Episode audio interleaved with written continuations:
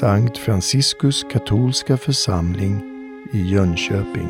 I klostret när vi har filmkvällar så är det alltid någon som kommer för sent in när filmen redan har börjat, och då är den klassiska frågan: vem är skurken? Är han, tillhör han den gode? Är han skurk eller vem är han? Och uppdelningen är klar och tydlig, så man vet så att säga när man kommer in att den är en dålig människa, det är en bra människa. Den som är god eller den som är skurk. Och ni kanske tycker att ja, men det låter ju banalt. Men idag så gör Herren precis likadant.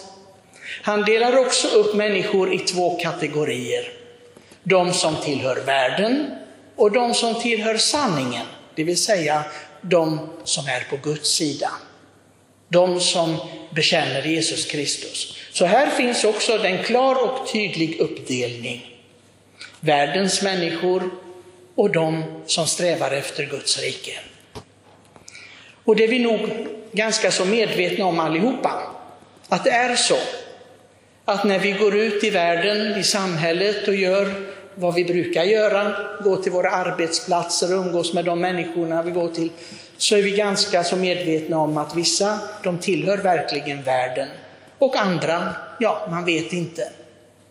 Men problemet uppstår kanske när det inte är riktigt klart i oss själva. Att den här uppdelningen så att säga inte är tydlig och klar. Vem tillhör jag? Vad tillhör jag? Tillhör jag verkligen Guds rike?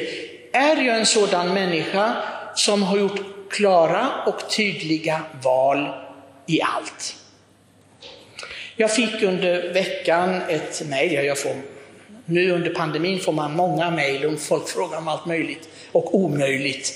Och bland annat så var det en från långt uppifrån landet som frågade mig om det här. Jag är kristen, jag tror på Jesus Kristus, jag går i kyrkan när man kan och får gå i kyrkan. Men jag kan inte förlåta. Jag kan inte förlåta mina lärare. Den här personen hade tydligen varit utsatt för nästan förföljelse av några av sina lärare i grundskolan. Och säger att jag kan inte, det går inte. Och jag var ju tvungen då att svara att ja, tyvärr, du har bara två val. Antingen väljer du för Kristus och då måste man förlåta, eller också väljer du utanför Kristus och då gör du som du vill. För i det här fallet får vi inte göra som vi vill. Herren kräver förlåtelse. Han kräver den. Det är ingenting han uppmanar till. För det är en sak att man kan ge råd och uppmana till. Men Herren kräver förlåtelsen. Han säger på ett tydligt och klart sätt: om inte ni förlåter de som gör er illa, då ska inte heller jag förlåta er på domens dag. Det är tydligt. Alltså, här behöver vi inte fundera vad som är rätt eller fel. Vi vet att det här är klart och tydligt vad Herren kräver för den som inte vill tillhöra världen. För det världens människor kan säga så att jag gör gott mot alla människor, jag vill väl mot alla människor, bara de är hyggliga mot mig, bara de är korrekta mot mig och inte gör fel mot mig. Men är det så att du gör fel mot mig, iväg med dig. Jag ska inte ha med dig att göra. Jag ska inte glömma. Så resonerar världens människor. Men om vi gör ett tydligt val om att vi vill tillhöra Kristus, det hjälper inte om vi sen sliter ner alla kyrkbänkarna och är här var eviga dag och så, men sen inte kan uppfylla det som evangeliet säger, då är det ju lönlöst. Jag sa till en person som han tyckte det att det är många saker som jag inte förstår i kyrkan, som jag inte håller med om. Och även när vi läser evangelierna, det är vissa saker som jag tycker det borde ändra. Jag sa till honom, jag tycker du ska stanna hemma. Det har inte kommit in i dig. Det är meningslöst att du kommer till kyrkan. Det är fullständigt meningslöst. Om du inte omvänder dig, och det är en viljeakt. Omvändelsen är en viljeakt. Att jag bestämmer mig för, jag vill följa Kristus. Jag vill inte följa det som de tänker i världen, det som de tycker är naturligt i världen, att ge igen och att utnyttja och att göra så att jag har det bra. Det är världens sätt att tänka, eller som Paulus säger, världens mentalitet. Men vi är annorlunda, vi måste vara annorlunda. Även om vi tycker att vissa reaktioner i oss och sätt att göra, ja men det är naturligt. Det är mycket som vi anser vara naturligt och som vi handlar och gör och tänker och agerar, men som inte alls tillhör dem som helgas genom sanningen, som Jesus säger. Det vill säga, helgas genom sanningen, det betyder går in i denna optik att bara följa Kristus. Jag ska bli som Jesus Kristus. Och det är därför jag säger många gånger, liksom när någon säger jag vill bli som det helgonet, och så, nej det vill du inte. Du ska inte bli som det helgonet. Jag ska inte bli som Franciscus eller Antonius eller helige Josef. Jag ska bli som Kristus. Kristus är den enda modellen för oss. Ingen annan. Alla andra, alla helgonen, de har försökt bli Kristuslika.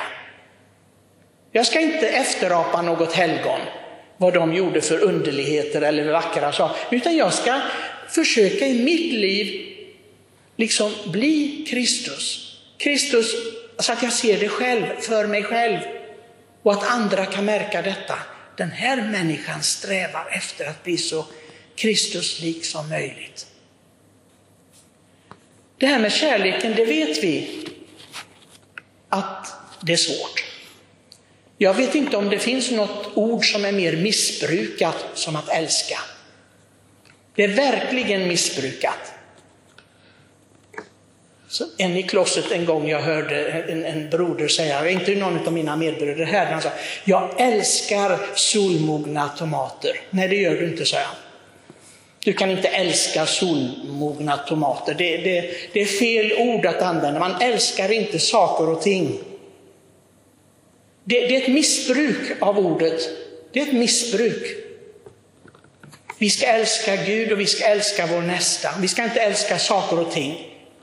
Man kan inte säga, en församlingsmedlem sa, jag älskar den här kyrkan. Nej, det tror jag inte att du gör. Det vill jag inte att du gör. Du ska inte älska en byggnad. Du ska älska Gud, att du finner Gud här, men inte en byggnad. Du ska inte älska saker och ting. Absolut, det är ett missbruk. Och det är därför det blir fel för oss. Och vi har fel rangordning i livet. Och vi använder ordet älska om ditt och datt. Jag älskar att gå på A6. Vad är det för någonting? Vad betyder det? Ja, då är det ju precis detta världen. För det säger mina grannar här. Åh, vi älskar att åka till, vad heter det där stället utifrån Borås där alla åker och handlar. Jag kommer inte ihåg vad det är. Ullared. Jag älskar att åka till Ullared. Hörde jag på gatan här utanför. Jag ville sticka ut liksom huvudet ur häcken där och säga, nej det gör du inte, det ska du inte göra. Mm. Men det gjorde jag inte. Lite kontrollerar jag mig i alla fall. Men det är fel. Det är fel. Och det betyder att vi har fel uppfattning om vad som är viktigt i livet. Vi kanske bara säger det av vana och så. Ja, men då ska vi behärska oss. Vi ska kontrollera det. Jag tycker särskilt kristna människor borde vara mycket försiktiga med hur de uttrycker sig. För det uttrycker ju det som vi har inom oss. Det säger ju Bibeln. Det som finns i hjärtat, det talar munnen.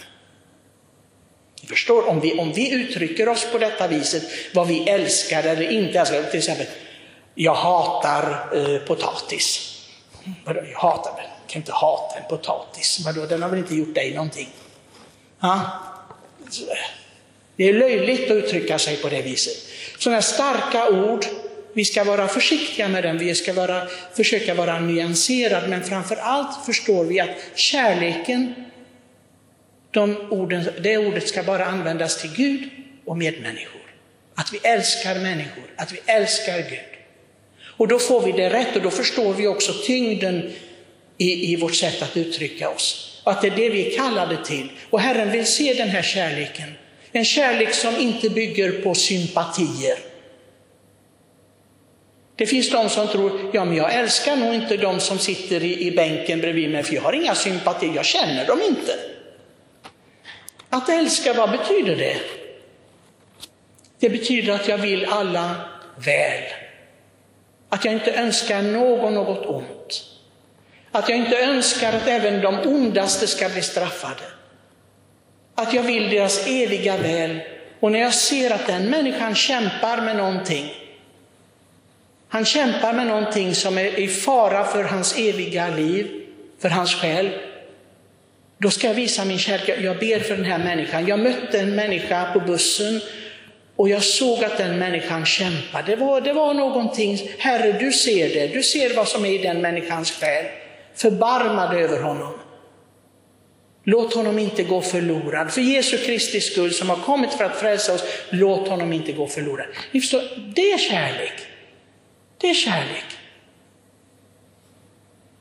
När vi ger ett leende åt människor. Vissa människor, min medbroder här, Pater Rafael, han brukar säga ibland. Vad sura vissa människor är som är i kyrkan. De ler inte, du nickar åt dem och säger de. Precis som de hade svalt en citron. Vad är det för människor? Och så går de i kyrkan och ser sura ut. Vad är detta? Är de så olyckliga? Men är de så olyckliga, då har ju det som sker här ingen betydelse. En kristen människa säger, jag kan inte vara olycklig. För mig det är helt ofattbart.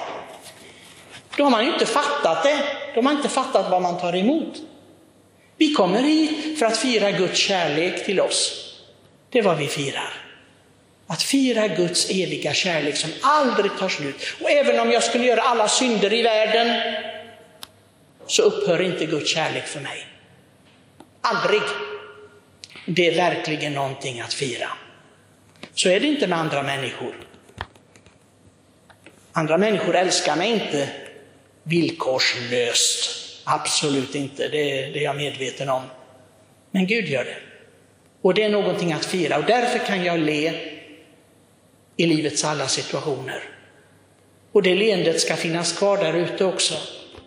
Åt människor som gör fel, som gör oss illa. Som kanske inte behagar oss så mycket. Det ska finnas där ett Kristusleende till alla.